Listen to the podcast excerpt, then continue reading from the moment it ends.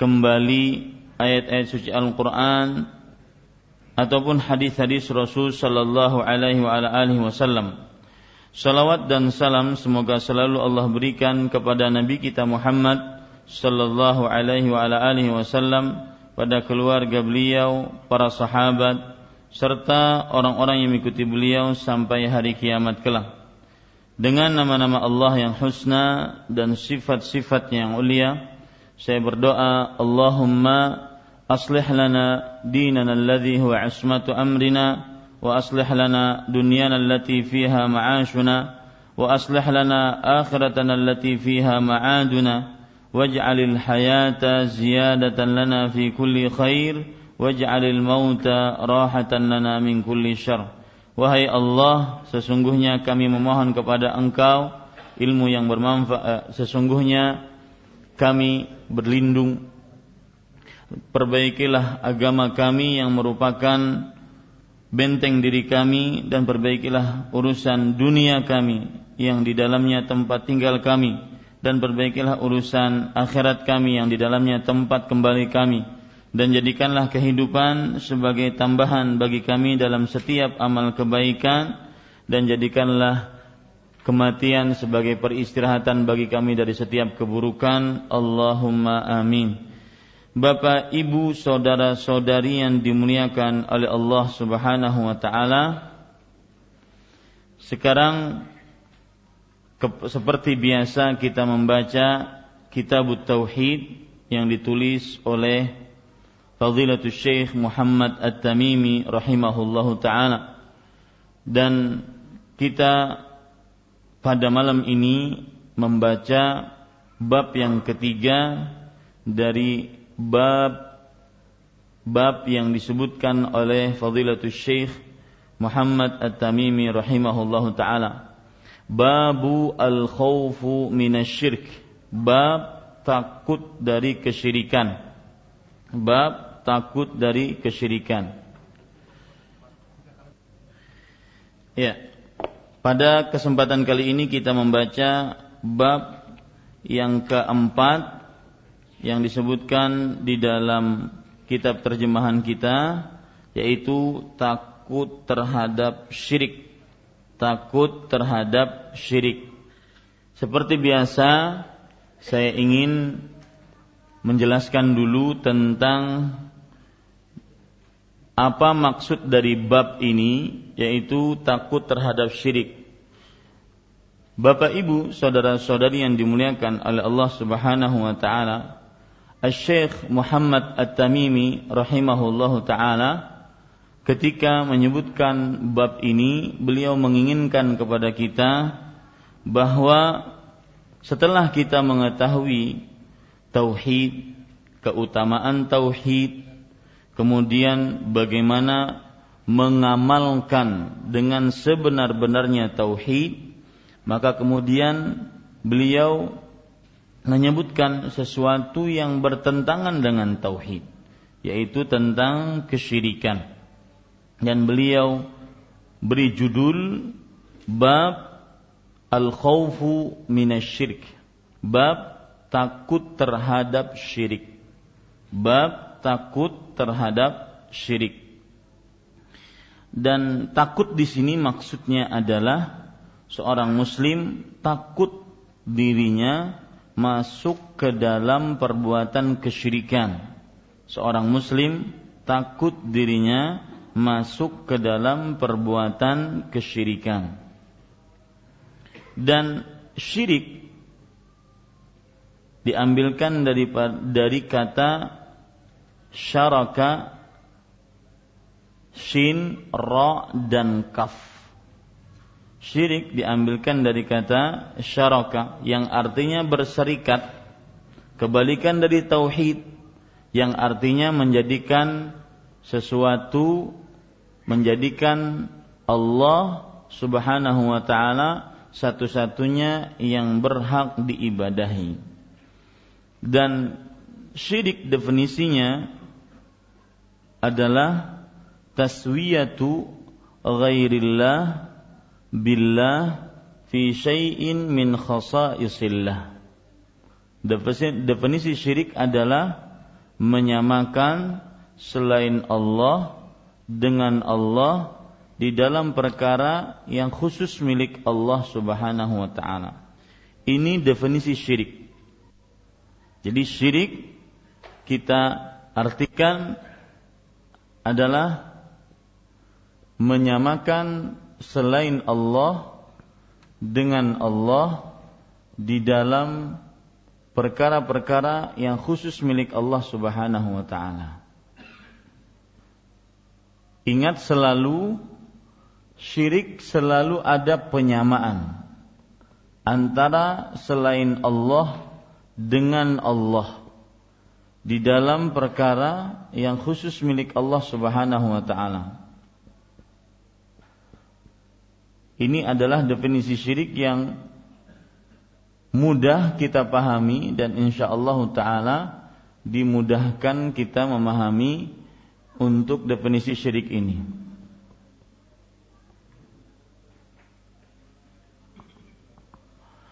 Bapak Ibu saudara-saudari yang dimuliakan oleh Allah, ini adalah definisi syirik. Dan perhatikan selalu syirik selalu ada penyamaan. Penyamaan selain Allah dengan Allah di dalam perkara yang khusus milik Allah Subhanahu wa taala. Di sana ada definisi selain ini dari definisi kesyirikan adalah ja'alulillahi niddan atau ja'alun niddi lillahi ta'ala menjadikan sekutu untuk Allah Subhanahu wa taala. Dan saya akan fokus kepada definisi yang pertama, menyamakan selain Allah dengan Allah dalam perkara khusus milik Allah Subhanahu wa taala. Perhatikan definisi syirik di sini, selalu ada penyamaan selain Allah. Selain Allah di sini apa pun. Ya. Selain Allah di sini baik dia malaikat, atau jin atau manusia atau benda mati atau makhluk hidup apa pun ya selain Allah masuk ke dalamnya seluruh alam semesta semesta alam apa saja yang disamakan dengan Eh, selain Allah dengan Allah. Ya, selain Allah menyamakan selain Allah. Apa saja?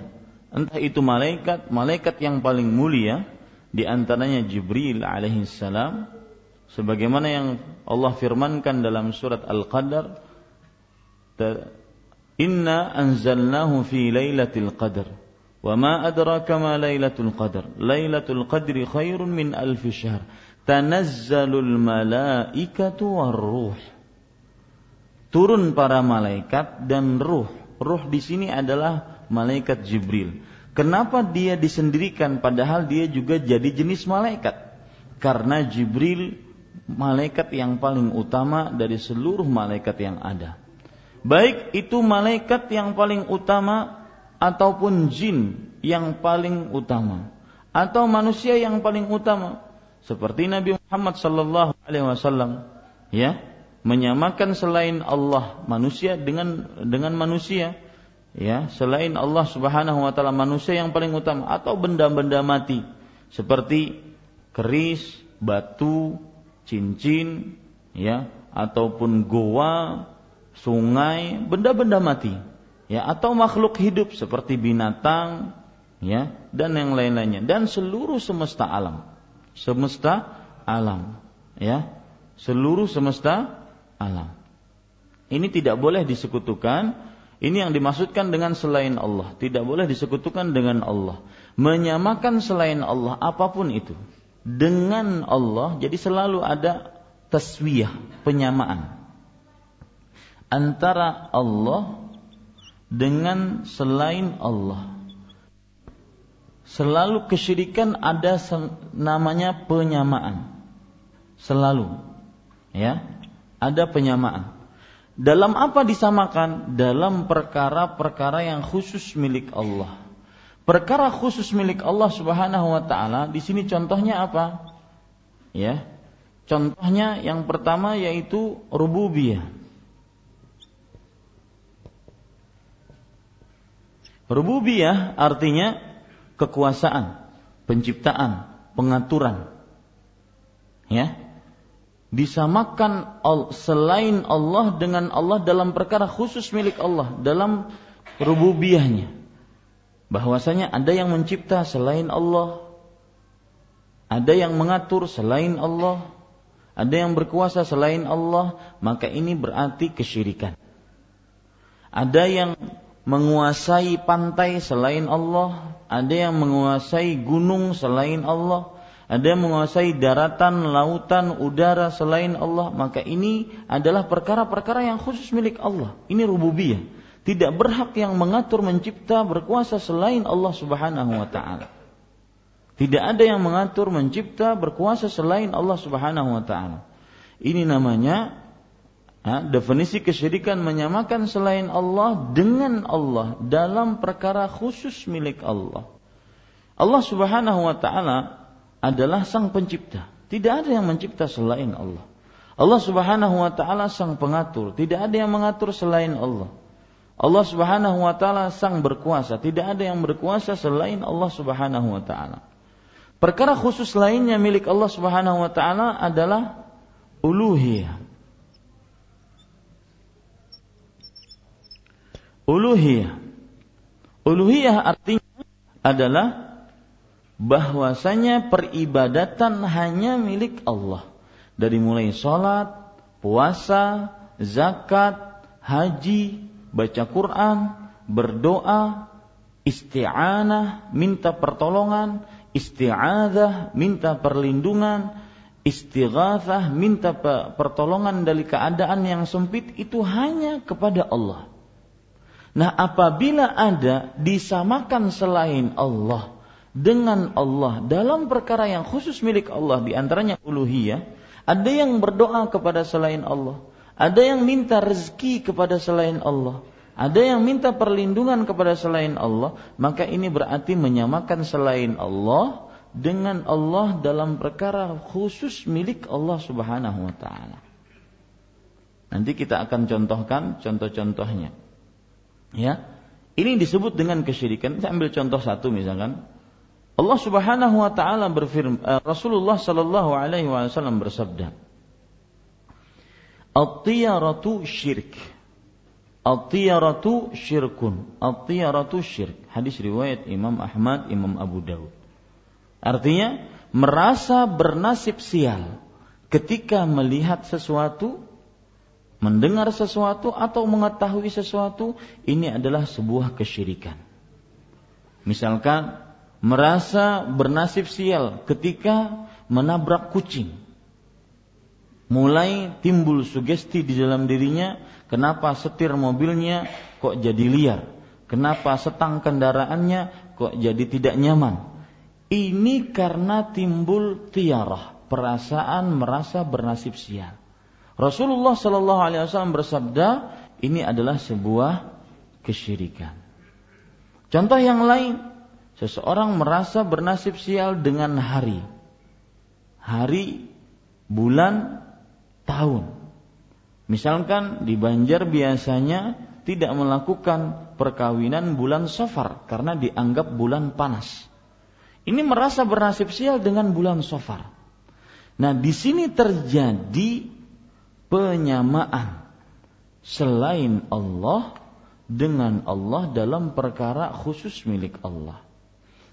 Ketika seorang merasa bernasib sial dengan kucing yang ditabrak tadi, berarti dia sudah menyamakan selain Allah dalam hal ini kucing dengan Allah dalam perkara khusus milik Allah yaitu rububiyah, yaitu pemberian manfaat atau pemberian mudarat.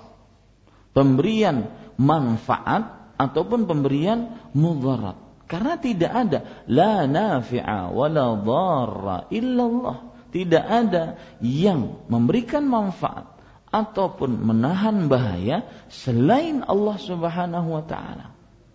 Nah, Bapak Ibu saudara-saudari yang dimuliakan oleh Allah itu contoh bahwasanya terjadi penyamaan selalu seperti itu. Penyamaan selain Allah dengan Allah dalam perkara khusus milik Allah. Seorang menyembah kepada berhala. Sebagaimana yang kita sebut kita baca nanti doanya Nabi Ibrahim.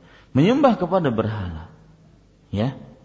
Dia berarti melakukan kesyirikan. Kenapa? Karena menyamakan selain Allah. Apa di sini selain Allahnya? Ber berhala. Disamakan dengan siapa? Dengan Allah. Dalam perkara khusus milik Allah. Dalam hal ini khusus milik Allah apa maksudnya? Uluhiyah. Karena tidak ada yang berhak disembah kecuali Allah. Ya. Orang ria, nanti kita akan singgung juga. Ria. Ria adalah dia sholat atau mengerjakan ibadah karena Allah, tapi ingin dilihat manusia ingin dilihat manusia. Berarti di sini terdapat penyamaan. Penyamaan selain Allah, siapa di sini selain Allah? Manusia. Disamakan dengan siapa? Dengan Allah. Dalam perkara khusus milik Allah, yaitu dalam perkara uluhiyah, khusus milik Allah. Karena ibadah sholat kita tidak mengerjakannya kecuali karena Allah. Makanya dalam bahasa Arab definisi syirik adalah taswiyatu ghairillah billah fi syai'in min khasa'isillah. Menyamakan selain Allah dengan Allah dalam perkara khusus milik Allah. Sekarang saya tanya. Meletakkan sesaji di bawah pelaminan orang yang nikah. Bubur habang, bubur putih. Apa hukumnya? Syirik. Kenapa? Yang jawab ulun bari 50 ribu. Nah, Mas Rabi. Nah, kan? Bingung kan? Saya sudah ulang berkali-kali dari tadi bahwasanya kita bukan belajar ceramah ya, kita ini belajar ilmu. Bahwasanya syirik selalu ada namanya penyamaan. Saya ingin jawaban atas apa yang sudah saya jelaskan tadi. Kenapa meletakkan sesaji di bawah pelaminan bubur habang bubur putih termasuk kesyirikan? Nah, silakan Pak Bambang.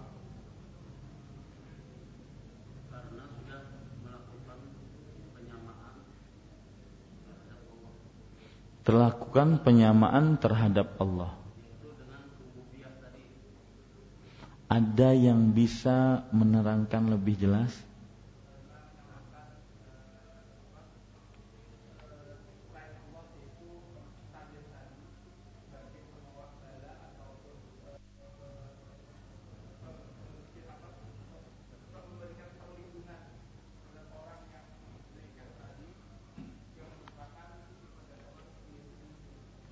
Ada yang lebih teratur bahasanya? Ah, Mas. Antum, ya.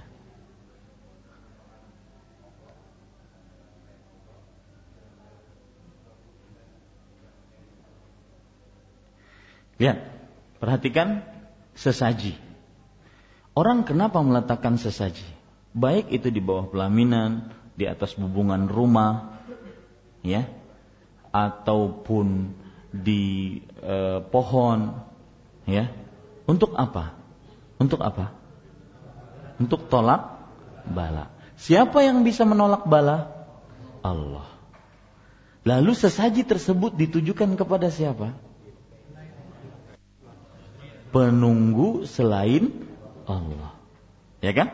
Nah, sekarang berarti menyamakan selain Allah dalam hal ini apa? Dalam hal ini apa? Jin yang dimintai yang disamakan dengan selain Allah ya, yang disamakan dengan Allah menyamakan selain Allah dalam hal ini jin dengan Allah dalam perkara khusus milik Allah yaitu rububiyah. Dalam hal ini rububiyah yang dimaksud adalah menahan bala, menahan mudarat bahaya. Paham? Sekarang Rasulullah Shallallahu Alaihi Wasallam bersabda, "Man 'allaqa tamimatan faqad asyrak." Barang siapa yang menggantungkan jimat pada anak-anak kecil, biasanya benang-benang hitam dikalungkan atau digelangkan tangan, digelangkan kaki, maka sungguh dia telah berbuat syirik menurut sabda Rasulullah SAW. Kenapa?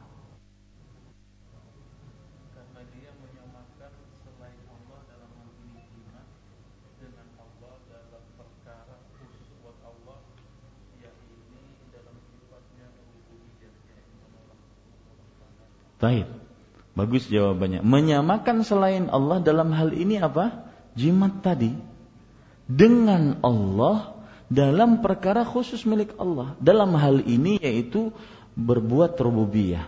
Apa yang dimaksud dengan rububiyah dalam mem memakai jimat? Agar kebal, agar tahan penyakit, agar tidak kena ain, agar dan macam-macam. Dari menolak bala. Nah, itu terjadi penyamaan selalu. Kesyirikan terjadi apa? Penyamaan. Sudah paham sekarang? Sekarang orang mandi di pemandian pesugihan. Apa hukumnya? Syirik. Kenapa? Kenapanya ini yang alih seteh. Karena terjadi apa? Penyamaan dengan penyamaan selain Allah. Dalam hal ini apa? Tempat pemandiannya dengan Allah dalam perkara khusus milik Allah, yaitu apa? Rububiyah, yaitu bisa memberikan kesugihan. Karena tidak ada yang memberikan kesugihan kecuali Allah Subhanahu wa taala. Ketika terjadi gempa di beberapa daerah dan tsunami, bukannya malah beristighfar kepada Allah, tetapi malah membuat sedekah laut. Apa hukumnya? Syirik. Kenapa?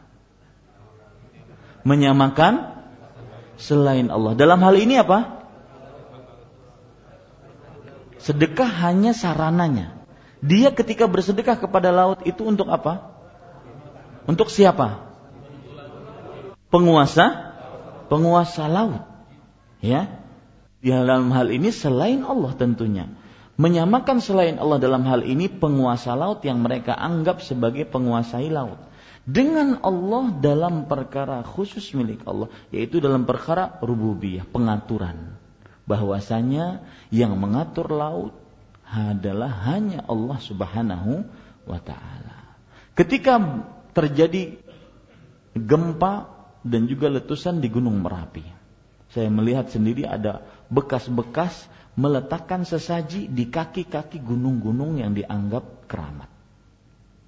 Apa hukumnya? Kesyirikan. Kenapa demikian? Menyamakan selain Allah. Menyamakan selain Allah. Dalam hal ini yang selain Allah adalah yang dianggap menguasai Gunung Merapi. Dengan Allah dalam perkara khusus milik Allah, yaitu pengaturan gunung. Karena tidak ada yang mengatur kecuali siapa? Allah. Mempercayai bahwasanya tidak boleh memakai baju hijau di tepi pantai selatan. Ini disebut dengan kesyirikan. Kenapa? Menyamakan selain Allah. Dalam hal ini siapa? Nyoro Kidul dengan Allah dalam perkara khusus milik Allah. Apa perkara khusus milik Allah? Rububiyah, yaitu mengatur pantai selatan. Tidak ada yang memberikan manfaat dan mudarat selain Allah.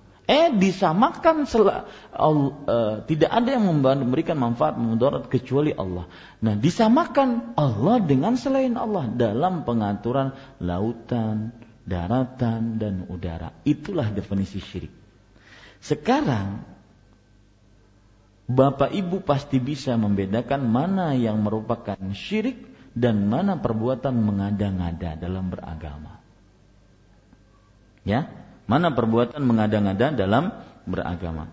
Kalau ada ustadz atau tuan guru dimintai banyu, kemudian membaca bukan bacaan Bismillah, Al-Fatihah, Qul a'udzu birabbil falaq, Qul a'udzu birabbin nas, tetapi membacanya abrakadabra. Kemudian membacanya geol geol geol. Apa hukumnya? Nah, belum tahu kan? Perkara mengada-ngada. Bukan syirik karena nggak terjadi penyamaan. Paham? Ya, beda antara perbuatan mengada-ngada yang disebut dengan bid'ah dengan kesyirik. Syirik selalu ada penyamaan. Ada orang berziarah kubur, kemudian baca Quran di sana. Apa hukumnya? Mengada-ngada, bukan perbuatan kesyirikan. Bisa membedakan sekarang? Taib. Ya, ini nah terkadang dalam sebuah perbuatan kita mendapati bahwasanya ada dua-duanya, baik perbuatan kesyirikan atau perbuatan bid'ahnya sekaligus. Dalil yang menunjukkan definisi ini kita harus tahu dalilnya. Allah Subhanahu wa taala berfirman di dalam Al-Qur'an, "Tallahi in kunna lafi dhalalim mubin id nusawwikum birabbil alamin. Surat asy-syu'ara ayat 97 sampai 98 surat asy-syu'ara ayat 97 sampai 98 artinya demi Allah sesungguhnya kata orang-orang kafir kami dahulu kata orang-orang musyrik di dunia benar-benar di dalam kesesatan yang nyata kapan id nusawwikum birabbil alamin. Ketika kami menyamakan kalian sembahan-sembahan selain Allah dengan Rabb semesta alam, dengan Allah Azza wa Jalla tabaraka wa taala. Ya, selalu kesyirikan terdapat apa? Penya penyamaan. Karena kita bisa memfonis orang, misalkan sujud menghadap patung, oh musyrik tuh. Kenapa?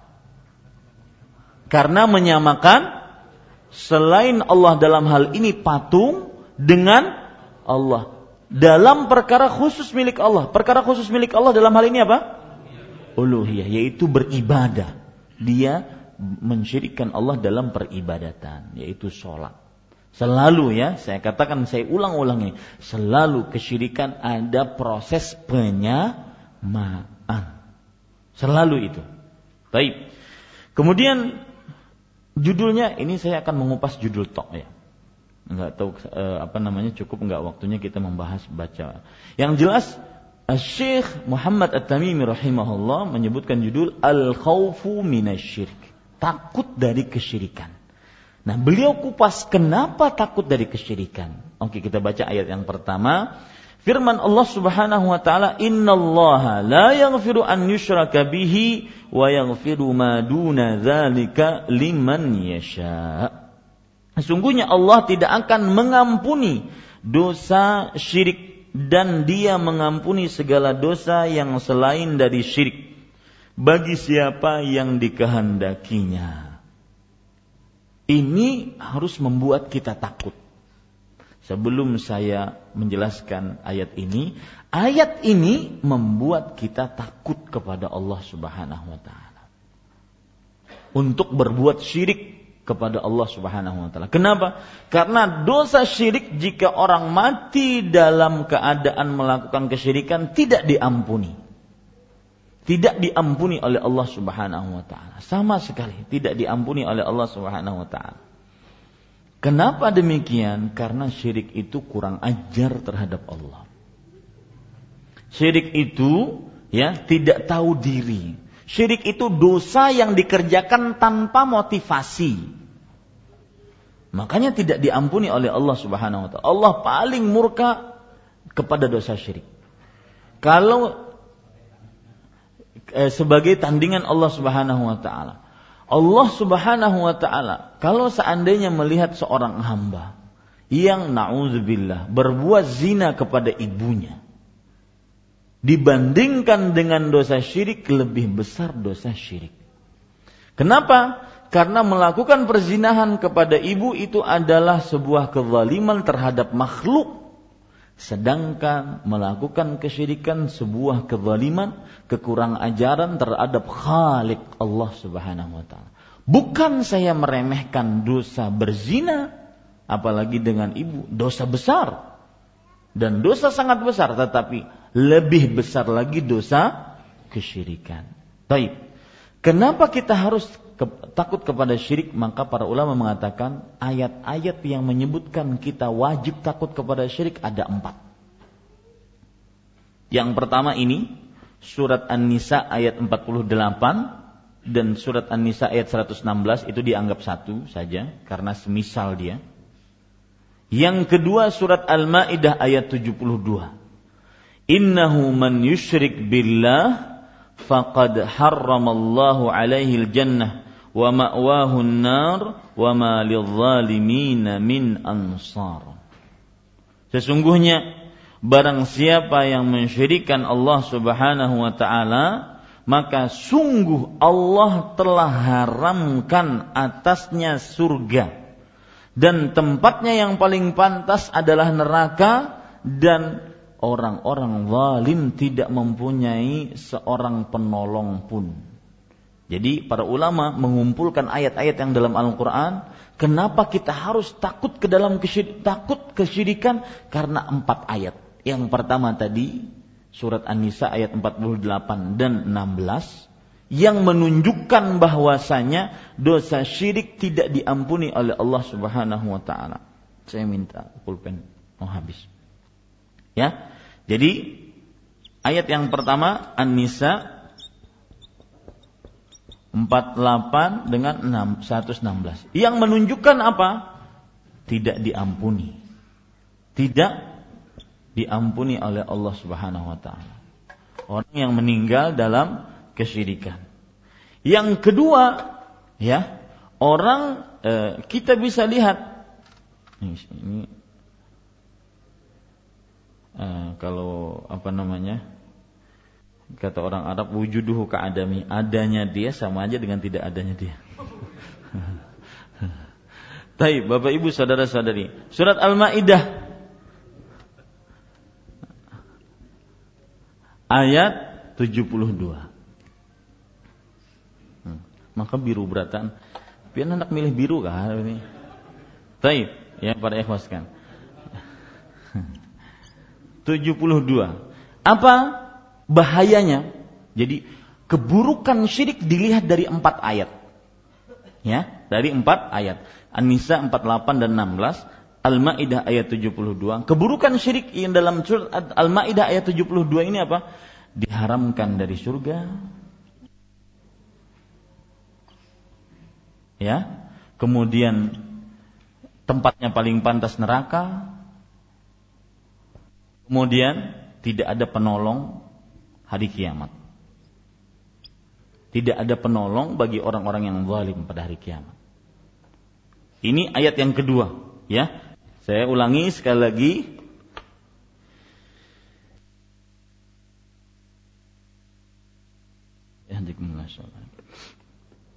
Ya, Bapak Ibu saudara-saudari yang dimuliakan oleh Allah Subhanahu wa taala. Jadi yang saya sebutkan itu adalah ayat-ayat yang membuat kita takut kepada kesyirikan. Yaitu surat An-Nisa ayat 48 dan surat An-Nisa ayat 116. Yang kedua yaitu surat Al-Maidah ayat 72 yang membuat kita takut kepada kesyirikan. Kemudian surat yang lain yang membuat kita takut kepada kesyirikan adalah Allah Subhanahu wa taala berfirman tentang orang yang berbuat syirik dia akan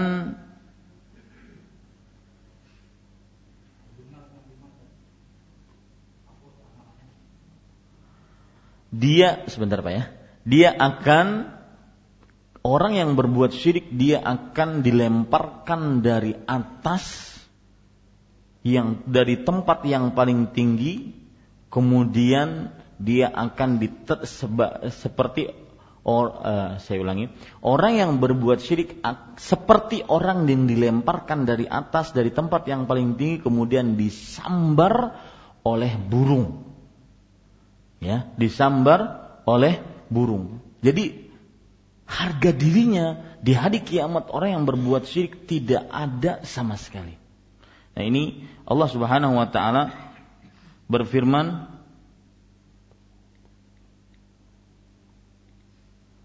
di dalam ayat yang berbunyi ya.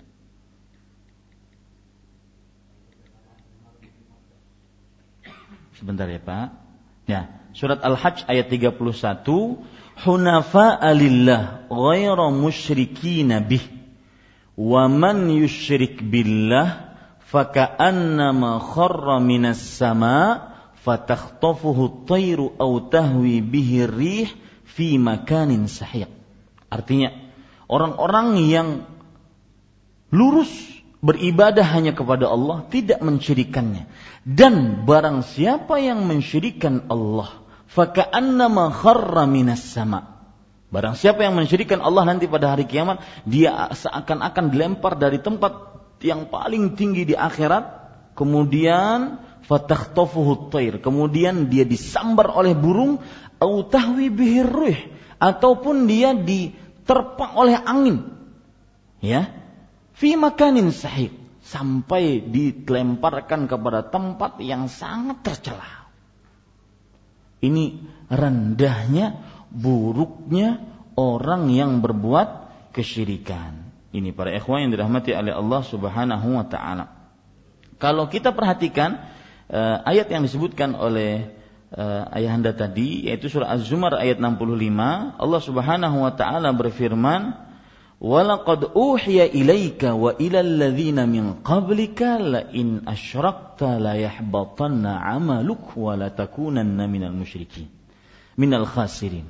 Artinya, sungguh ini ayat yang keempat dan betul beliau sebutkan yaitu surat Az-Zumar ayat 65 dan sungguh kami telah wahyukan kepada engkau dan kepada orang-orang sebelum engkau. Jika engkau berbuat kesyirikan, maka sungguh amalanmu akan terhapus dan engkau akan benar-benar menjadi orang-orang yang merugi. Jadi tadi surat Al-Hajj ayat berapa? Al-Hajj ayat 31. Menyebutkan tentang apa? Terhinanya orang yang berbuat syirik pada hari kiamat. Ya, terhina. Sedangkan surat Az-Zumar ayat berapa? 65. Ini sama aja juga. Ya. Surat Az-Zumar ayat 65 ter menghapuskan amal. Amal. Ini empat ayat yang disebutkan oleh para ulama yang membuat kita takut membuat kesyirikan. Ya, menghapuskan amal. Empat ayat ini, hati-hati baik-baik. Maka jangan pernah berbuat kesyirikan. Silakan kalau mau azan dulu, silakan.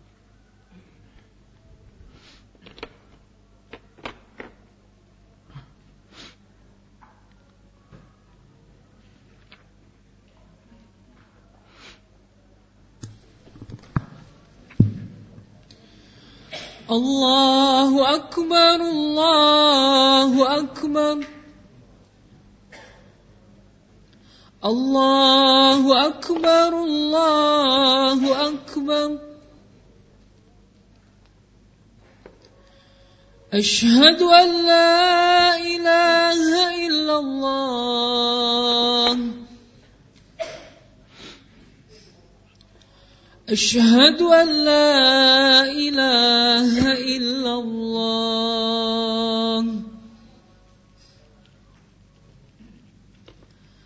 أشهد أن محمد رسول الله.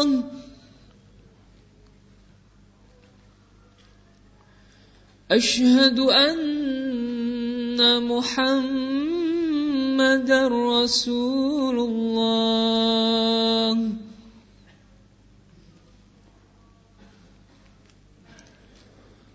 حي على الصلاة.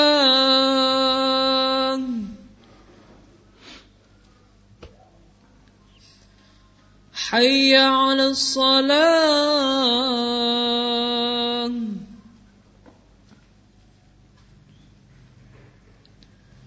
حي على الفلاح.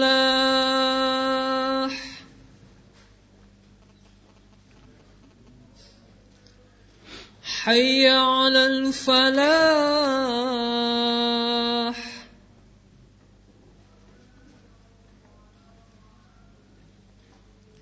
الله أكبر الله أكبر. لا إله إلا الله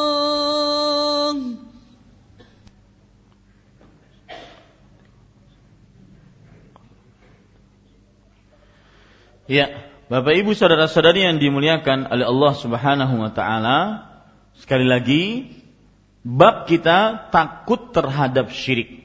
Dan kita sudah membaca ayat yang pertama yang disebutkan oleh penulis rahimahullah taala yang membuat kita takut kepada syirik yaitu innallaha la yaghfiru an yushraka bih wa yaghfiru ma duna dzalika liman yasha. Sesungguhnya Allah tidak akan mengampuni dosa syirik. Maksud tadi ayat ini adalah Allah tidak akan mengampuni dosa orang yang meninggal di dalam kesyirikan. Apa pun dosanya, tidak akan diampuni oleh Allah Subhanahu wa taala kalau seandainya dia meninggal dalam kesyirikan. Dosa syiriknya tidak akan diampuni oleh Allah. Wa yaghfiru ma duna dzalika liman yasha. Dan Allah akan mengampuni dosa selain dari syirik itu. Maka kalau ada orang yang sekarang berbicara kepada kita, Allah itu kan Maha Pengampun. Kenapa kada mengampuni dosa syirik? Nah, ini berarti ya tidak memahami firman Allah. Allah yang menyatakan sendiri karena saking besarnya dosa syirik tidak diampuni oleh Allah Subhanahu wa taala. Dan maksud Allah mengampuni segala dosa yang selain dari syirik artinya apa pun dosanya selama orang itu tidak berlaku syirik maka akan diampuni oleh Allah Subhanahu wa taala. Apa pun dosanya. Selama orang tersebut tidak berlaku syirik akan diampuni oleh Allah Subhanahu wa taala. Dalam artian tahtal masyiah, di bawah kehendak Allah. Allah mau mengampuni atau tidak mengampuni itu terserah Allah. Tapi kalau kesyirikan sama sekali tidak ada kecuali ponisnya tidak diampuni oleh Allah. Adapun selain syirik maka di bawah kehendak Allah Subhanahu wa taala. Allah mau mengampuni atau tidak mengampuni itu kehendak Allah. Jadi ada masih ada tiket gitu loh maksudnya. Ya, masih ada kesempatan bisa diampuni oleh Allah atau bisa tidak diampuni oleh Allah. Bisa diampuni oleh Allah ya ketika orang misalkan melakukan perbuatan zina, mencuri, minum khamar, bisa diampuni oleh Allah asalkan dia tidak berbuat syirik. Atau bisa disiksa dulu oleh Allah baru setelah itu diampuni oleh Allah Subhanahu wa taala. Ini yang jelas, perhatikan dosa syirik tidak ada kesempatan kecuali tidak diampuni oleh Allah, kecuali neraka. Sedangkan dosa selain syirik, ya, maka masih ada kehendak Allah, di bawah kehendak Allah. Bisa Allah ampuni, maka dia langsung masuk ke dalam surga. Bisa Allah tidak ampuni, akan tetapi disuci dulu di dalam neraka, baru setelah itu dia dimasukkan ke dalam surganya Allah Subhanahu wa taala. Pelajaran yang menarik juga dari ayat ini bahwasanya dosa selain syirik itu pelakunya pasti masuk surga. Dosa selain syirik pelakunya pasti apa? Masuk surga. Ini para ikhwas sekalian dirahmati oleh Allah Subhanahu wa taala. Kenapa demikian? Karena dia pasti mendapatkan ampunan dari Allah selama dosa selain syirik. Wa yaghfiru ma duna dzalika liman yasha. Kita kepada ayat yang ke selanjutnya yang dibawakan oleh penulis di sini wajnubni wa baniya an na'budal asnam dan jauhkanlah aku beserta anak cucuku dari menyembah berhala-berhala. Kalau terjemahannya di sini kan berhala-berhala. Kalau dalam bahasa Arab asnam itu adalah berhala yang berbentuk makhluk hidup. Manusiakah? Ataukah binatangkah? Itu namanya apa? Asnam. Di sana ada nama berhala lagi dalam bahasa Arab yaitu disebut dengan wasan jadi wasan dalam bahasa Arab ya itu juga disebut dengan berhala tetapi berhala yang tidak berbentuk kepada makhluk hidup. Jadi ada dua istilah di sini. Ya, ada dua istilah. Yang pertama yaitu sonamun. Sonamun. Yang kedua yaitu wasanun. Ya, yang kedua yaitu sonamun uh, wasanun. Sonamun adalah berhala yang berbentuk apa? makhluk hidup manusia kah, binatang kah? Ini namanya berhala. Maka ketika Nabi Ibrahim berdoa, "Wajnubni wa bani an na'budal asnam." Jauhkanlah aku ya Allah dan keturunanku dari menyembah berhala-berhala, yaitu maksudnya yang berbentuk makhluk hidup. Adapun wasan sebagaimana yang Allah Subhanahu wa taala sebutkan dalam surat Al-Maidah ayat 70 ayat 17 Innama ta'buduna min dunillah awthanan. Sesungguhnya kalian menyembah selain Allah wasan-wasan. Dalam bahasa Indonesia sama berhala juga, tetapi berhalanya jenisnya selain makhluk hidup. Misalkan berhala berbentuk rumah, berhala berbentuk eh, pusaka-pusaka, berhala berbentuk apa saja selain makhluk hidup. Makanya Rasul Shallallahu Alaihi Wasallam pernah berdoa, Allahumma la taj'al qabri wasanan yu'bad. Lihat, Rasul pakai kata-kata wasa. Ya Allah, janganlah jadikan kuburanku sebagai sembahan berhala yang disembah. Karena memang kuburan tidak berbentuk makhluk hidup. Beda sekarang paham ya? Jadi berhala dalam bahasa Arab itu kata-katanya ada dua. Sonamun dengan apa?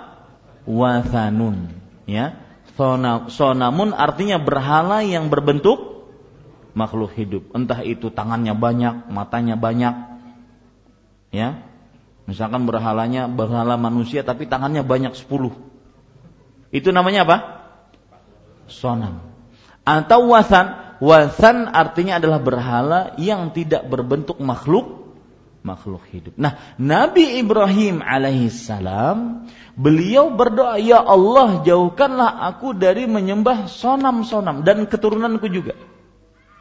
Yaitu berhala-berhala yang berbentuk makhluk hidup. Bukan berarti beliau tidak uh, tidak berdoa untuk dijauhkan dari menyembah wasan-wasan, tetapi sonam kebanyakan berhala berbentuk makhluk hidup, terutama di zaman beliau.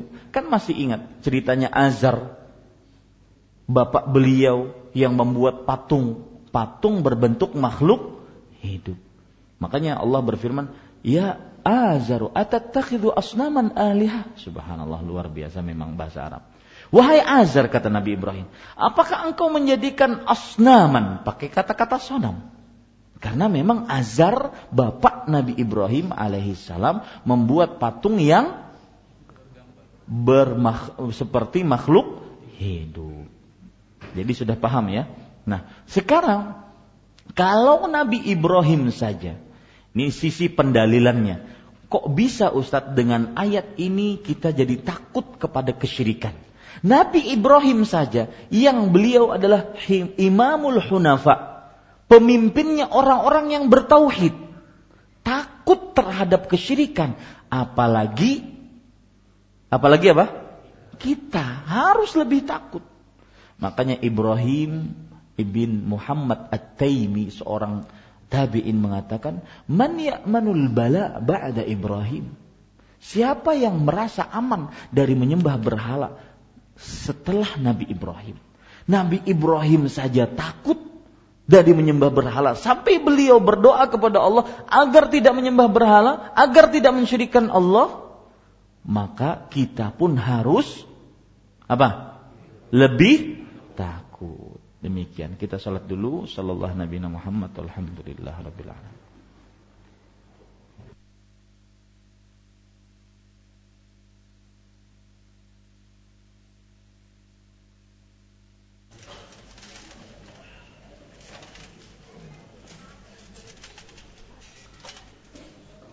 Bismillahirrahmanirrahim. Alhamdulillahirabbil alamin wa sallallahu wasallam wa baraka ala abdihi wa rasulih nabiyina Muhammad wa ala alihi wa sahbihi ajma'in. Amma ba'du.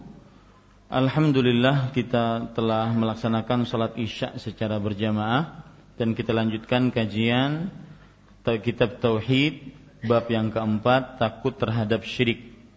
Jadi tadi surat Ibrahim ayat 35 menyebutkan tentang doa Nabi Ibrahim agar dijauhkan dan dari beliau dan keturunannya dari menyembah berhala. Dan doa ini bisa dan sebaiknya kita baca dengan cara ya sebutkan saja Rabbi jnubni wa bani an asnam. Boleh ditambahi Rabbi di depannya, ya. Boleh juga dibaca saja ujudubni wa bani an na'budal asnam. Jauhkanlah aku dan keturunanku dari menyembah berhala. Ini perlu dan e, dianjurkan kita untuk membacanya. Kemudian Bapak, Ibu, saudara-saudari, kita lanjutkan. Kalau kita perhatikan juga Nabi kita Muhammad sallallahu alaihi wasallam, beliau juga berdoa minta dijauhkan dari kesyirikan. Beliau juga berdoa minta dijauhkan dari kesyirikan. Sebagaimana disebutkan dalam beberapa hadis sahih, Allahumma inni a'udzubika an usyrika bika wa ana a'lam wa astaghfiruka lima la a'lam. Yang artinya, wahai Allah, aku berlindung kepadamu dari mensyirikanmu ketika aku mengetahuinya. Dan aku memohon ampun kepada engkau dalam keadaan aku tidak mengetahuinya. Baik, kita lanjutkan sekarang masuk kepada hadis yang dibawakan atau dituliskan oleh e, penulis di sini. Di sini disebutkan diriwayatkan dalam satu hadis Rasulullah sallallahu alaihi wa alihi wasallam bersabda, "Akhwafu ma akhafu alaikum syirkul asghar." Fasu'ila anhu faqala ar-riya. Sesuatu yang paling aku khawatirkan menimpa kamu sekalian adalah perbuatan syirik kecil. Ketika ditanya tentang maksudnya, yaitu apa itu syirik kecil, beliau menjawab yaitu ria. Makna dari hadis ini adalah sesuatu yang paling ditakutkan oleh Rasulullah sallallahu alaihi wasallam adalah syirik kecil. Syirik kecil di sini kata beliau adalah ria. Pelajaran kita bisa ambil dari hadis ini bahwasanya Rasulullah Shallallahu Alaihi Wasallam membagi kesyirikan menjadi dua. Ada syirik besar dengan ada syirik kecil. Lalu bagaimana kita mengetahui bahwasanya ini syirik besar, ini syirik kecil?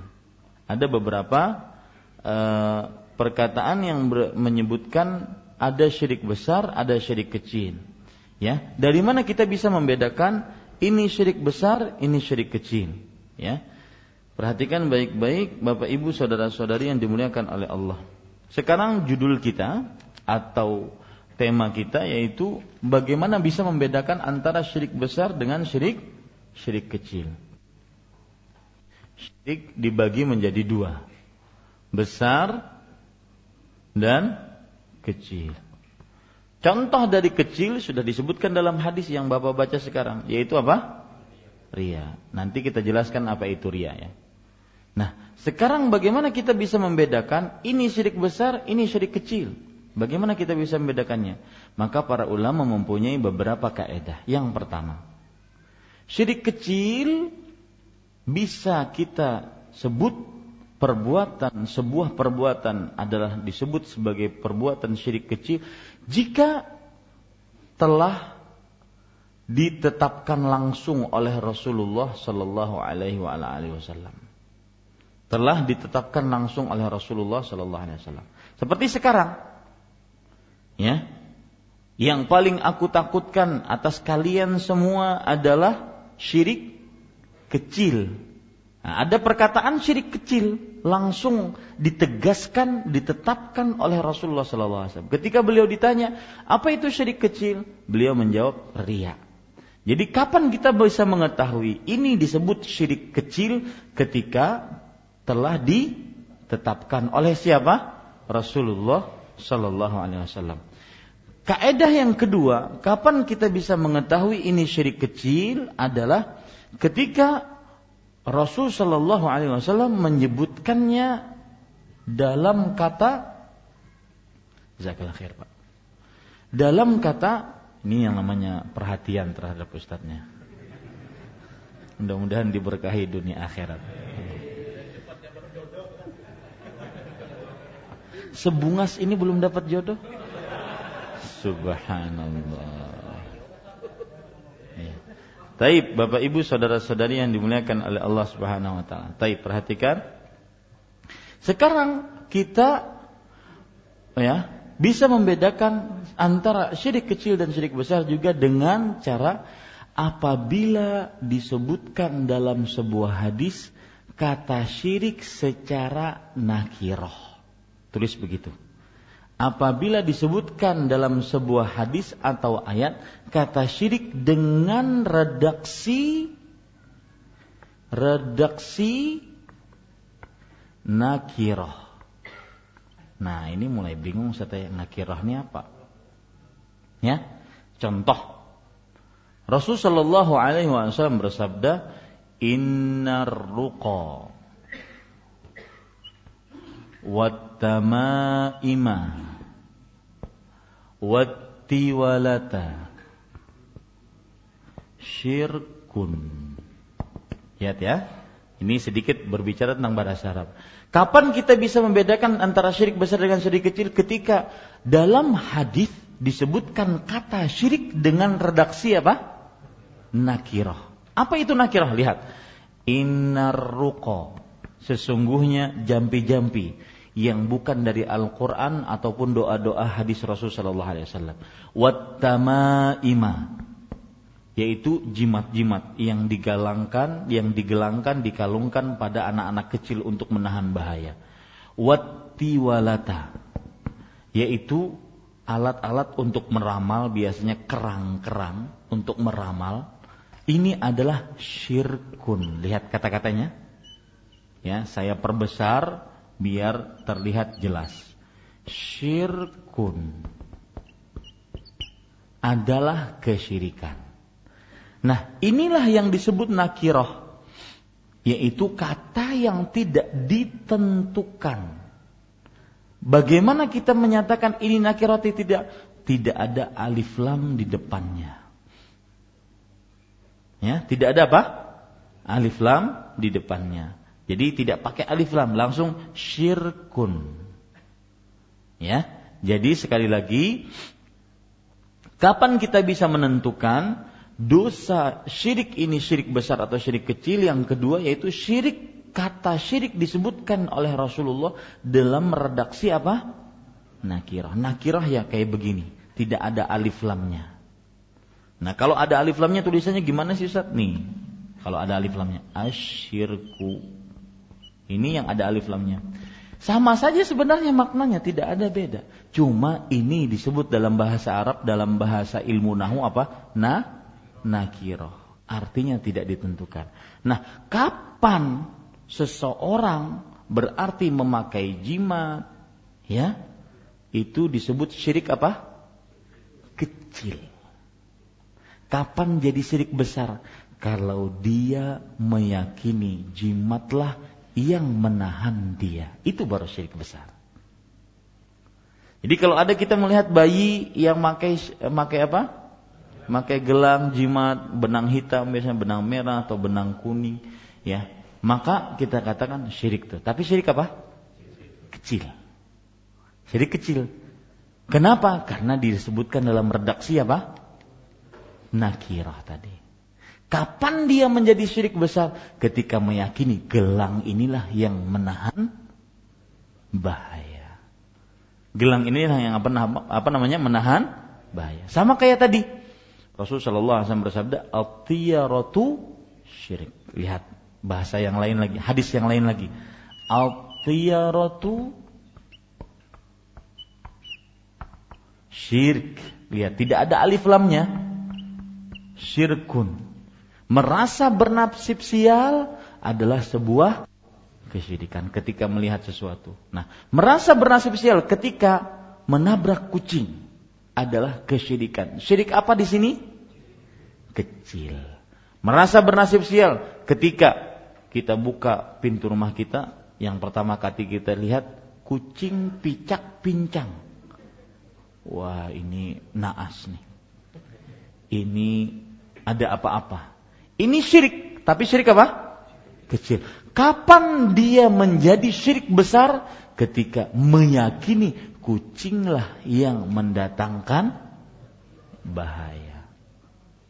Merasa bernasib sial ketika ada burung gagak hitam di atas komplek Imam Syafi'i ini. Ini kita akan jadikan komplek Imam Syafi'i ya Pak. Di atas burung gagak hitam. Wah ini pasti ada yang meninggal nih antara dua tur ya rumahnya. ya, yang satu belum jadi masalahnya. antara dua itu aja rumahnya. Nah, Pasti. Nah, ini merupakan kesyirikan. Kenapa? Karena merasa bernasib sial dengan burung gagak. Kalau meyakini memang burung gagak hitam mendatangkan kematian, maka menjadi syirik besar. Paham bedanya sekarang, Pak? Ini namanya mengilmui kesyirikan. Ya. Jadi syirik itu ada besar, ada kecil. Dari mana kita tahu syirik besar, syirik kecil? Yaitu ketika Rasulullah SAW menyatakan, yang aku paling takutkan adalah syirik kecil. Oh berarti ada besarnya, gitu loh. Berarti syirik itu terbagi menjadi asyirkul akbar dengan asyirkul asgar. Cara yang ketiga, yang membuat kita mengetahui mana syirik kecil, yaitu cara yang ketiga adalah apa yang dipahami dipahami oleh para sahabat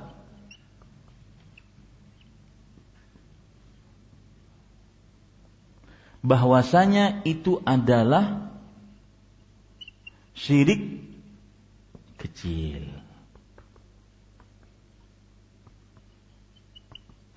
Ya, apa yang dipahami oleh para sahabat bahwasanya itu adalah syirik kecil. Jadi kapan para sahabat Nabi radhiyallahu anhum menyebutkan ini perbuatan syirik kecil, maka mereka yang paling paham tentang Al-Quran dan Sunnah. Kita hanya manut dengan pemahaman mereka.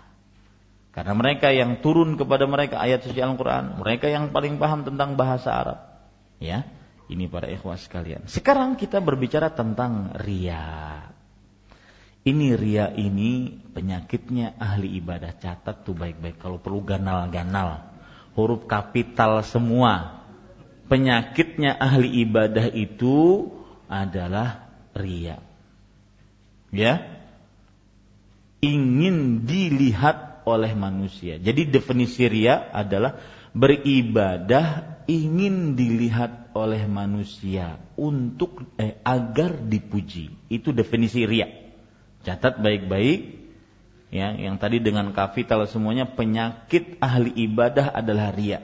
Ria adalah ria adalah beribadah ingin dilihat manusia agar dipuji.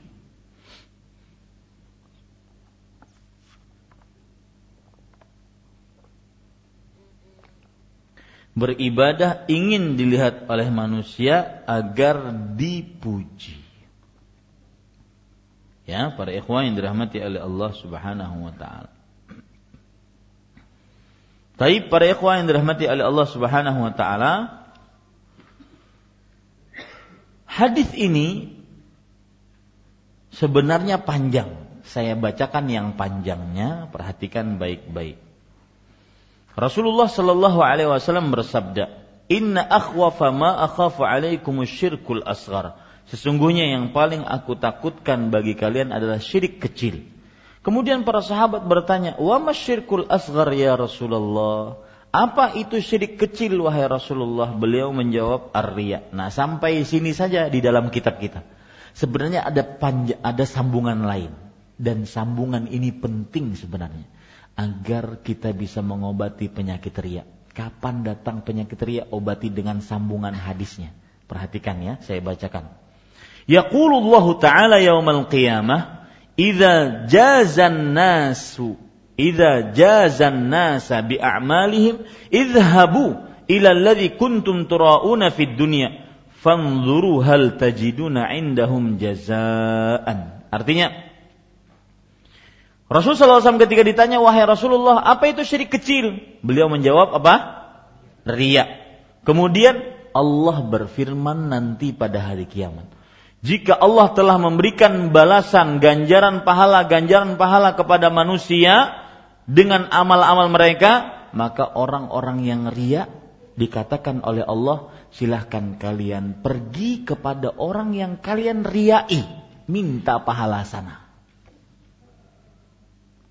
Mungkin? Tidak mungkin. Ini obat paling jitu pak. Kapan kita Allah? Kan kadang-kadang kita ikhlas karena Allah, Allah Akbar. Pas datang kasih higa. Mulai berhereng-hereng sholatnya. Mulai ya mulai sholat diperbuat, di, ingin dilihat, ingin agar dipuji. Nah ini para ikhwah sekalian dirahmati oleh Allah Subhanahu wa taala. Ketika datang perasaan itu, ingat hadis.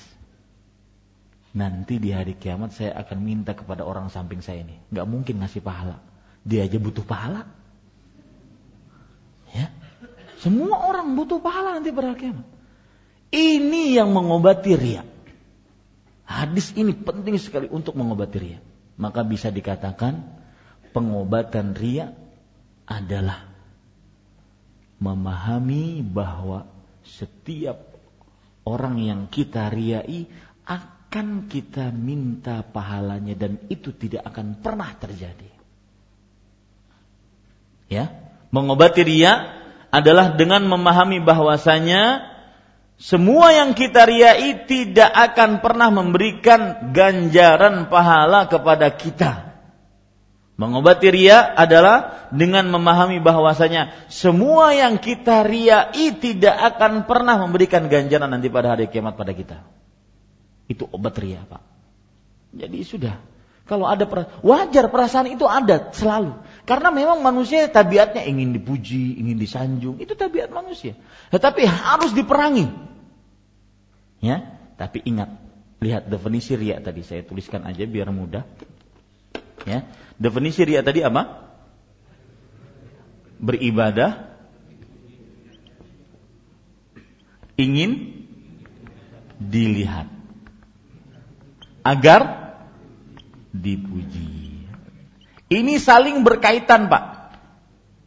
Antara agar dipuji dengan ingin dilihat selalu berkaitan. Dan ini juga definisi bisa menjawab permasalahan-permasalahan sebagian orang yang tidak mau beribadah karena takut dilihat. Ayo tuh azan, ah takut teriak. Ayo Pak Haji, sembahyang di masjid, sholat berjamaah. Maka dia nyaman aku hatiku riak kena. Maka jawabannya apa?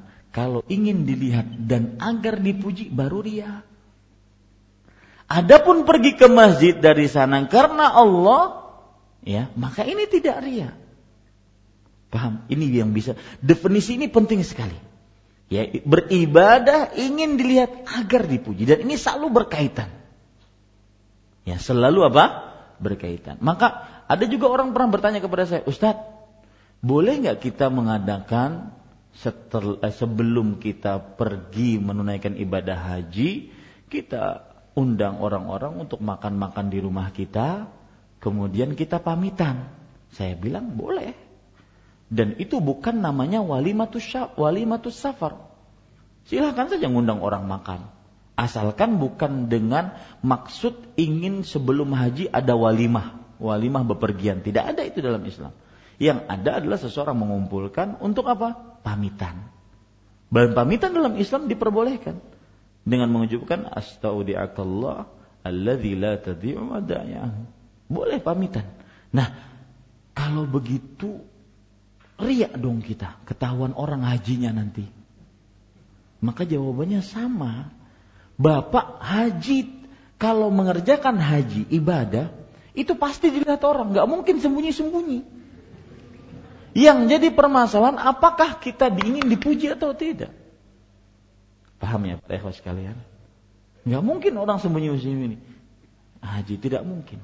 Maka ya, misalkan orang tidak mau di sab pertama. Ah, kada mau asap pertama karena dianggap orang ria. Ini keliru. Kenapa? Karena ya, dia beribadah ingin dilihat orang agar dipuji oleh manusia dan selalu berkaitan. Kita beribadah di sab pertama, kenapa? Karena Allah. Meskipun kelihatan orang, tetapi tidak ingin dapat pujian. Makanya saya katakan ini apa ber berkaitan. Selalu seperti itu ya. Baik, para ikhwan yang dirahmati oleh Allah Subhanahu wa taala. Ya, itu yang bisa saya sampaikan tentang kajian kali ini dan sepertinya belum bisa kita habiskan ya karena masih banyak dan uh, hadis yang kedua dan ketiga itu penting dan insyaallah taala kita akan bahas pada kesempatan yang akan datang. Wallahu a'lam wa nabiyana Muhammad walhamdulillahi rabbil alamin. Nah, tafadhal jika ada yang ingin bertanya. Ya, uh, kasih mic. Saya ambil dari kanan dulu. Setiap pertanyaan saya ambil dari kanan. Kasih mic dulu.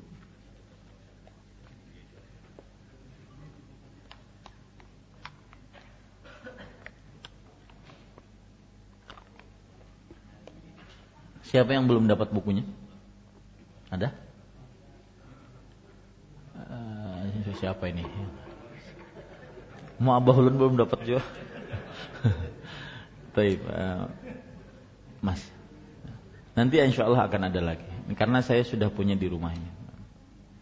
Lupa saja bawahnya tadi.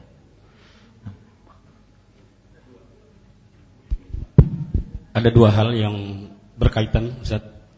Yang pertama, bahwa seorang pelayar, pelayar itu biasanya selalu memberikan sajian. Tapi itu hanya kebiasaan-kebiasaan orang yang lalu, orang yang dulu gitu. Dia tidak mengetahui bahwa itu syirik. Tapi setelah dia berhenti berlayar, dia cari ikan, dia di sawah sebagainya, apa pun amalannya amalan ibadah Islam gitu. Artinya ber, beribadah hanya untuk Allah gitu. Itu yang pertama.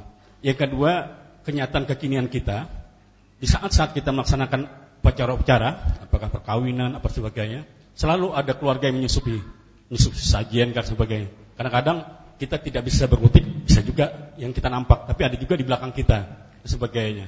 Nah, tapi ini bagaimana mendakwahinya nih? Apakah dengan sabar saja? Kalau tidak sabar kita berikan ini, kita belum tepat momennya atau kemampuan kita tidak ada sehingga kita nanti dimarahi. Ini bagaimana mensikapi dua hal ini? Ya, yang pertama yaitu seorang nelayan. Kalau seandainya dia nelayan berlayar sering melakukan sesaji-sesaji, sedekah laut atau yang semisalnya, kemudian setelah itu dia beraktivitas seperti biasa, maka bagaimanapun itu termasuk kesyirikan. Harus dia bertobat kepada Allah Subhanahu wa taala dari perbuatan tersebut ya harus dia bertobat kepada Allah Subhanahu wa taala dari perbuatan tersebut. Kemudian yang kedua yaitu perkara apabila ada keluarga kita yang memasuki hal-hal yang kita sudah tahu itu hukum tidak diperbolehkan. Tapi kemudian biasanya ini orang-orang tua ya. Orang-orang tua, misalkan ini ini kita, datu-datu kita, mun kada ada duit, aku jenang mau olah bubur habang bubur putih, aku bisa duit di sini. Nah, ini pada ikhwas sekalian yang seperti ini maka kita nasihati dengan baik, dengan bahasa yang baik dan dengan uh, uh, dengan tutur kata yang lembut, ya tidak kita keraskan, akan tetapi tetap tegas. Ya, beda antara keras dengan tegas. Tetap kita nasihati dan tidak boleh kita membiarkan hal itu terjadi, ya, dengan sesuai dengan kemampuan kita tentunya. Wallahu alam. Nah. Ustaz, eh, ini tadi disebutkan di eh, ketetapan syirik kecil itu Ustaz, apa yang dipahami oleh para sahabat bahwa itu adalah syirik kecil. Tapi belum dijelaskan contohnya Ustaz. Mohon bisa dijelaskan contohnya yang di, yang disebutkan oleh sahabat mungkin Yang ada. mana? Di kita eh, belum baca kandungan. Enggak, tadi kan Ustaz ada menetapkan bahwa syirik kecil itu ciri-cirinya oh, ada tiga. Iya, iya. Nah, terus yang yang ketiga itu iya. ada Bagaimana kita bisa menetapkan atau kaedah bisa menetapkan syirik kecil? Yang ketiga contohnya banyak di antaranya memakai jimat. Itu dipahami oleh para sahabat sebagian adalah mereka menganggap syirik kecil. Ya. Uh, kemudian banyak contohnya. Banyak contohnya di antaranya para sahabat juga uh, baru mengetahui bahwasanya dari, dari Nabi Muhammad SAW bahwasanya meletakkan pedang pada pohon untuk meminta berkah itu syirik kecil. Apa yang dipahami oleh para sahabat? Banyak contohnya. Maka saya tidak sebutkan contohnya sengaja karena memang banyak contohnya. Nah, silakan. Assalamualaikum warahmatullahi wabarakatuh. Waalaikumsalam. Uh, saya kembali kepada definisi syirik lagi, Ustaz. Uh, di sini ada statement atau pernyataan seperti ini. Uh, apa namanya?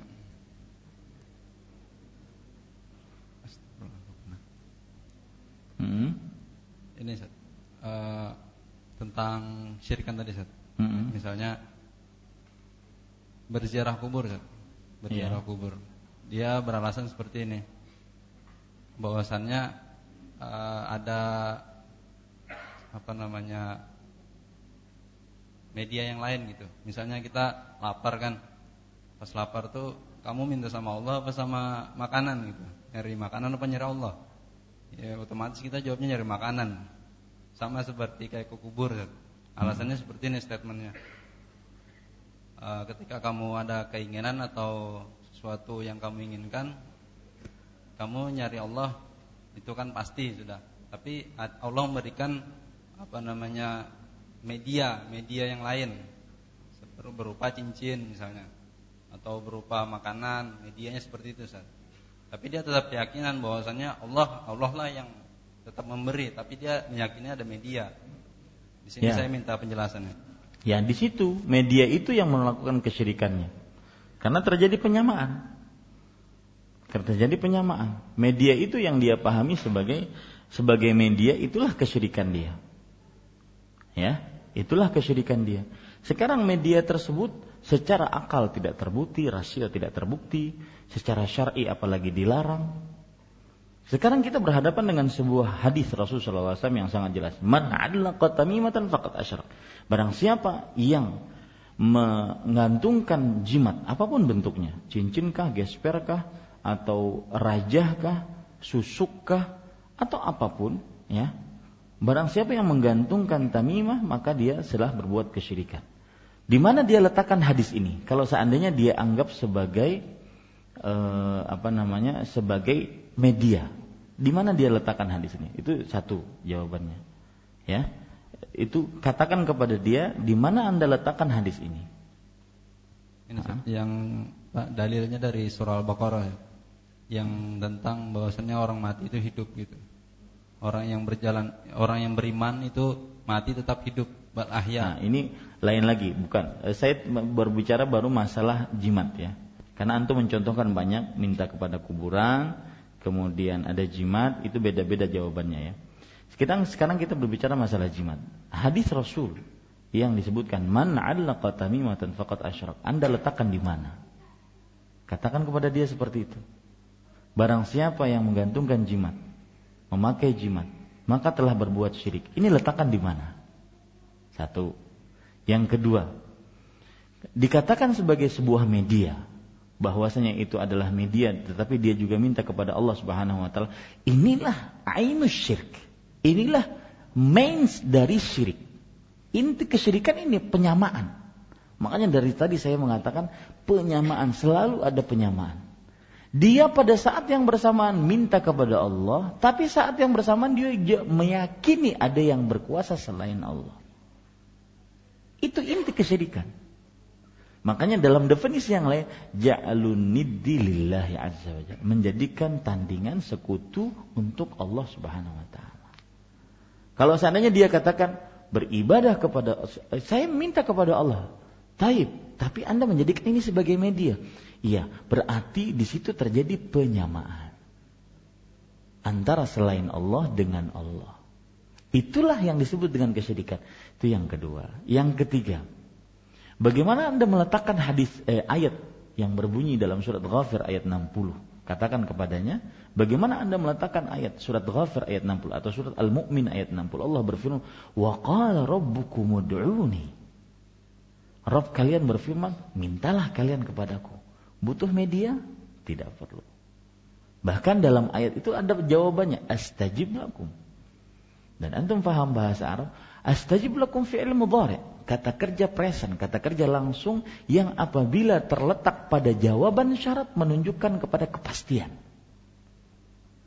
Ya, Allah menyebutkan di sini tidak ber, tidak cari media, enggak. Doa langsung kepada Allah.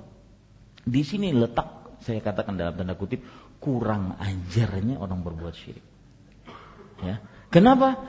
Karena dia meyakini Allah maha mengetahui, maha kuasa, maha pencipta, maha pengatur. Eh mintanya kepada selain Allah. Ini kan kurang ajar. Dia meyakini, bahkan dia merasakan nikmat Allah yang ada pada dirinya. Dia diatur oleh Allah, dia dihidupkan oleh Allah, dia diberikan nafas oleh Allah. Aturan dia minta kepada Allah, malah dia minta kepada pusaka-pusaka, kepada jimat-jimat. Itu satu ya. Nah itu. Adapun permasalahan minta kepada kuburan, maka saya belum yakin. Ada orang berziarah kubur, dia langsung mengatakan saya minta kepada orang yang di dalam kubur. Saya belum yakin ada orang seperti itu. Yang terjadi di masyarakat adalah orang berziarah kubur, kebanyakan mereka melakukan perbuatan yang mengada-ngada. Perbuatan apa? Bid'ah. Baca Quran, baca tahlil, Fatihah empat, ya, Yasin dan semisalnya. Itu yang terjadi kebanyakan di masyarakat. Adapun yang disebutkan tadi, dia datang ke kuburan minta kepada penghuni kubur, maka ini sedikit sekali dari orang-orang yang benar-benar ngeyel di dalam kesyirikannya. Sedikit sekali. Ya. Ada orang yang ketiga yaitu yang mengatakan saya tidak minta kepada orang yang kubur, tapi saya menjadikan Allah sebagai perantara saya. Sebagaimana kita kalau pergi ke presiden tidak mungkin kita langsung, tapi melalui protokoler. Maka kita katakan Anda telah mensyirikan Allah, menyamakan Allah dengan presiden. Kenapa? Karena terjadi persamaan kita harus melalui perantara. Dan inilah yang dilakukan oleh orang-orang kafir Quraisy. Ketika Allah Subhanahu wa taala berfirman, ma na'buduhum illa liyuqarribuna ilallahi zulfa. Artinya surat Az-Zumar ayat 30 ayat 3, kami tidak menyembah mereka berhala-berhala ini enggak kami sembah kecuali dia mendekatkan diri kami sedekat-dekatnya saja. Persis apa yang dilakukan oleh ahli kubur sekarang. Yang kalau mereka memang menjadikan antara Allah dengan perantara. Jadi Orang yang keliru dalam berziarah kubur itu ada tiga macam. Yang melakukan perbuatan bid'ah saja. Dia baca Quran di sana, baca Yasin di sana, dia berdoa kepada Allah di sana. Ini bid'ah. Ya. Ada yang kedua yaitu yang menjadikan antara dia dengan Allah perantara, yaitu orang-orang yang soleh yang dikubur di sini atau yang dianggap soleh, karena masih dianggap soleh ya ya bukan soleh hakiki. Kalau soleh hakiki itu para sahabat Nabi Muhammad SAW ini yang masih dianggap wali. Ya kan? Masih dianggap saja bukan hakiki. Itu pun sesuai dengan kita saja. Apalagi kalau seandainya sudah timbul khurafat-khurafat bau wangi. Ya ini para ikhwas sekalian. Nah kalau seandainya yang kedua ini menjadikan antara dia dengan Allah perantara, perantaranya ini, maka kita katakan inilah yang dilakukan oleh orang-orang musyrik di zaman Nabi Muhammad SAW. Ketika mereka mengatakan dalam surat Az-Zumar ayat 3, "Mana biduhum illa liqarribuna ilallahi zulfa." Kami tidak menyembah mereka kecuali mereka mendekatkan diri kepada, kepada eh, mendekatkan diri kami kepada Allah sedekat-dekatnya. Adapun yang ketiga yang antum sebutkan tadi, sebagian orang yang datang ke kuburan minta kepada orang kubur, tidak ada yang melakukan ini kecuali orang yang benar-benar mu'anid dalam bahasa Arabnya, ngeyel ya dalam kesyirikan. Dan itu sangat disayangkan sekali ada ustadz-ustadz yang mempertahankan pendapat ini. Apa sih susahnya ngajak umat hanya beribadah kepada Allah? Ini malah melegalkan permintaan kepada orang yang sudah meninggal. Nah, tadi e, disebutkan bahwasanya mereka berdalil bahwasanya orang-orang yang sudah meninggal itu masih hidup. Bagaimana disebutkan dalam surat Al-Baqarah tentang orang-orang yang eh, apa namanya orang-orang yang eh, meninggal dalam mati syahid.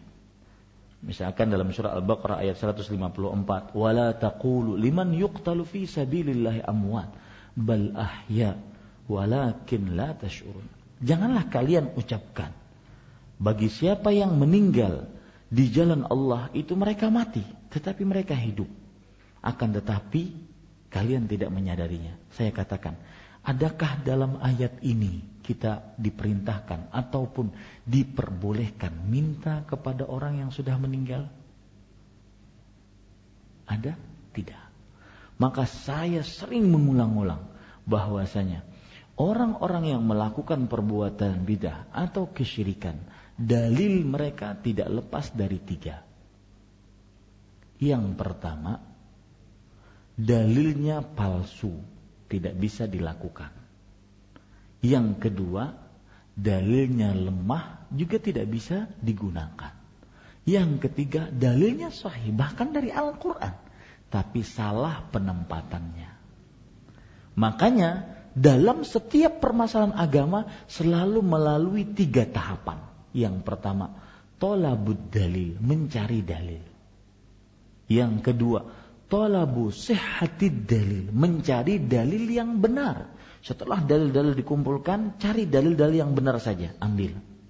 Ini yang kedua. Yang ketiga, talabu sihhatil istidlal, mencari pendalilan yang benar. Dari dalil-dalil yang benar tadi, mana ini dalil yang benar? Dalilnya dari Al-Qur'an, tapi pendalilannya salah. Saya tanya sekarang, Allah berfirman, "Jangan kalian katakan Orang yang meninggal di jalan Allah, meninggal mati syahid itu amwat. Yaitu mati, tetapi ahya, tetapi mereka hidup. Walakin la tash'urun. Akan tetapi kalian tidak menyadarinya. Ada enggak sisi pendalilannya dari ayat ini kita boleh minta sama orang mati? Enggak ada. Cuma Allah menyebutkan orang yang mati syahid itu hidup di kuburannya. Ya, itu pun di alam barzakh. Kehidupan mereka sudah beda dengan kehidupan yang di alam dunia. Ya. Jadi dalilnya benar, tapi salah tempat. Selalu Pak seperti itu. Ya. Jadi jangan heran. Kadang-kadang orang bingung kan melihat, "Uh, iya benar ada dalilnya." Oh iya benar. Ternyata salah dalilnya. Ternyata apa? salah penempatan dalil seperti itu. Nah, ada yang lain? Ya, silahkan kasih mic kepada bapak. Nah. Uh, masalah tiaroh, Ustadz. Um, untuk membedakan kalau tiaroh itu kan ber, merasa bernasib sial, sirik. Nah kalau misalnya merasa bernasib baik, apakah juga termasuk sirik? Iya. Uh, kalau seandainya tidak ada sebab yang mengundang akan hal itu, maka itu ditakutkan kepada e, perasaan merasa bernasib baik, dia tidak ter, termasuk ke dalam tiara, Pak. Ya, tidak termasuk ke dalam tiara, karena tiara itu lebih condong kepada merasa bernasib sial. Tidak termasuk dalam tiara. Cuma merasa bernasib baik, ada nggak sarana ataupun eh, apa ya? sebab ataupun e, sesuatu yang menjadikan dia merasa bernasib baik. Kalau seandainya ada, maka tidak mengapa. Kalau seandainya dia tidak ada, maka ditakutkan itu ya termasuk bisikan syaitan untuk merasa bernasib baik dengan dengan sesuatu tersebut. Saya beri contoh. Ada orang berkata, saya pakai cincin, wah subhanallah, tahu kamu Aku pakai cincin ini di Jakarta 20 tahun. Kededanang mencompet aku. Merasa berasa baik kan? Sebenarnya di sisi itu ada juga Pak dalam halnya merasa bernasib sial. Artinya kalau tidak pakai cincin maka dia akan merasa bernasib sial. Jadi ada sisi tiarahnya. Jadi merasa bernasib baik di situ Kalau seandainya sebabnya benar dari Al-Quran ataupun hadis, maka tidak mengapa. Tapi kalau berasa bernasib baik, kalau sebabnya tidak masuk akal, tidak sesuai dengan Al-Quran dan hadis, maka tidak bisa kita benarkan pendapat seperti itu. Mungkin bisa Bapak contohkan, contohnya apa Pak? Biar lebih jelas. Nah.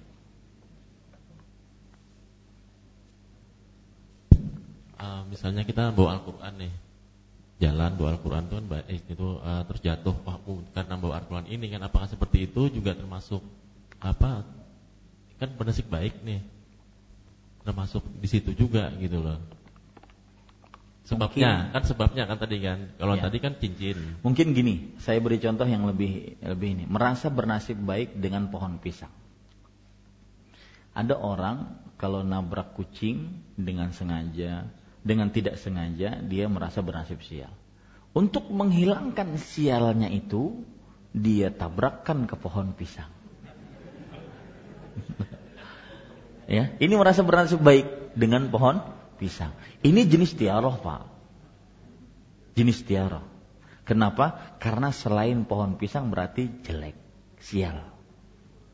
Nah, ini tidak boleh seperti itu. Kenapa? Karena sarana yang menjadi objek sarana bukan yang dibenarkan oleh syariat Islam. Ataupun bukan yang dibenarkan secara ilmiah terbukti. Nah itu. Beda dengan misalkan orang minum obat, merasa bernasib baik dia dengan minum obat, semoga Allah menyembuhkan penyakitnya. Ini terbukti memang e, obat sakit kepala, obatnya ini. Nah, ini tidak mengapa. Makanya saya tadi disinggung masalah sara, sarana. Kalau saranya dibenarkan oleh syariat dan terbukti secara ilmiah, oke okay, kita terima. Tidak mengapa itu merasa bernasib baik. Tetapi sekali lagi tiarah itu lebih condong kepada perkara apa? Merasa bernasib sial. Nah, wallahu a'lam. Nah.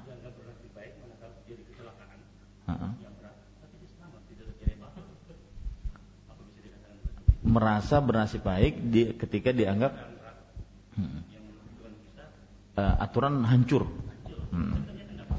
Iya, sekarang permasalahannya uh, yang namanya tiara itu Pak merasa berasa baik ketika melihat sesuatu, ada sesuatunya, ada objeknya di sini, bukan hanya sekedar perbuatannya saja. Ada sesuatunya. Apa yang menganggap kita? Seperti saya pernah di kampung saya di Ratu Jaleha, ada kebakaran. Di sini kebakaran, sini kebakaran, sini kebakaran. Cuma satu rumah, bahkan itu dari kayu, tidak kebakaran. Dia merasa bernasib baik dengan bahwasanya wah ini ada keris nih di bawah. Ini yang mau olah. Nah itu tiara. Ya. Atau ada foto si fulan, guru si fulan, ya.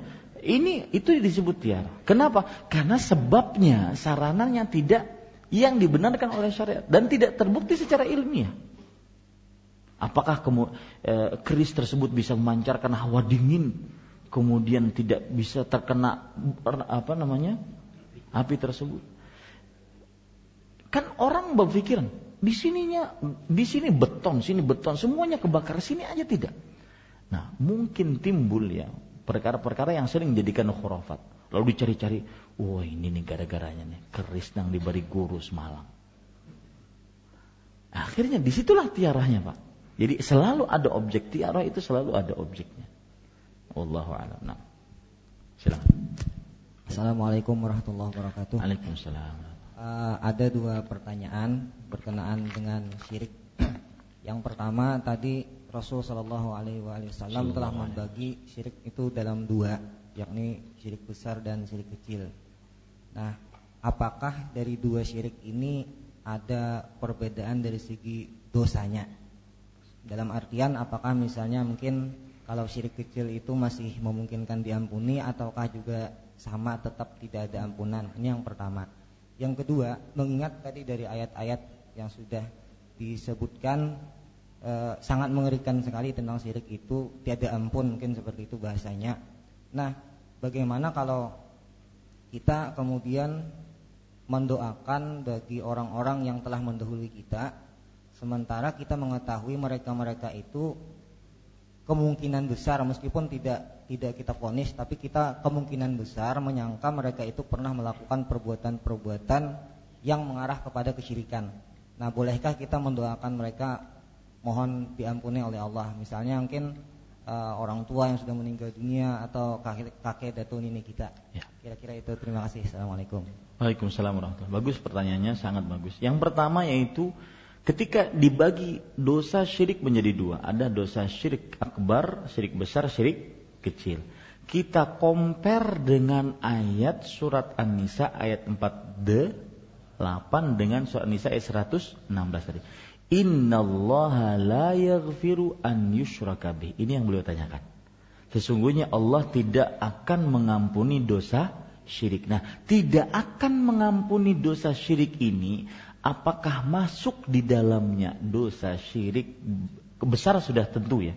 Apakah masuk di dalamnya dosa syirik ke kecil, riak tadi. Jadi orang meninggal dalam keadaan riak, tidak bertobat darinya. Apakah tidak akan diampuni juga? Nah, maka jawabannya terjadi perbedaan pendapat di antara ulama. Sebagian ulama peneliti mengatakan semua dosa syirik besar atau kecil masuk ke dalam tidak diampuni oleh Allah. Biar tambah berat. Biar tambah takut orang mengerjakan syirik. Baik besar atau kecil. Biar tambah takut orang mengerjakan ria. Mereka beranggap, mereka mengambil inisiatif dan berpendapat seperti itu. Dosa syirik mas, eh, yang tidak diampuni di sini masuk di dalamnya dosa syirik besar, syirik kecil. Dan saya lebih condong ke sana. Bahwasanya Allah ketika mengumumkan, memutlakkan, membebaskan, belum ada batasan. Belum ada apa? Batasan. Innallaha la yaghfiru an yushraka. Allah tidak mengampuni dosa syirik. Dosa syirik. Syirik besar dan syirik kecil. Ini umum tidak dibatasi oleh Allah.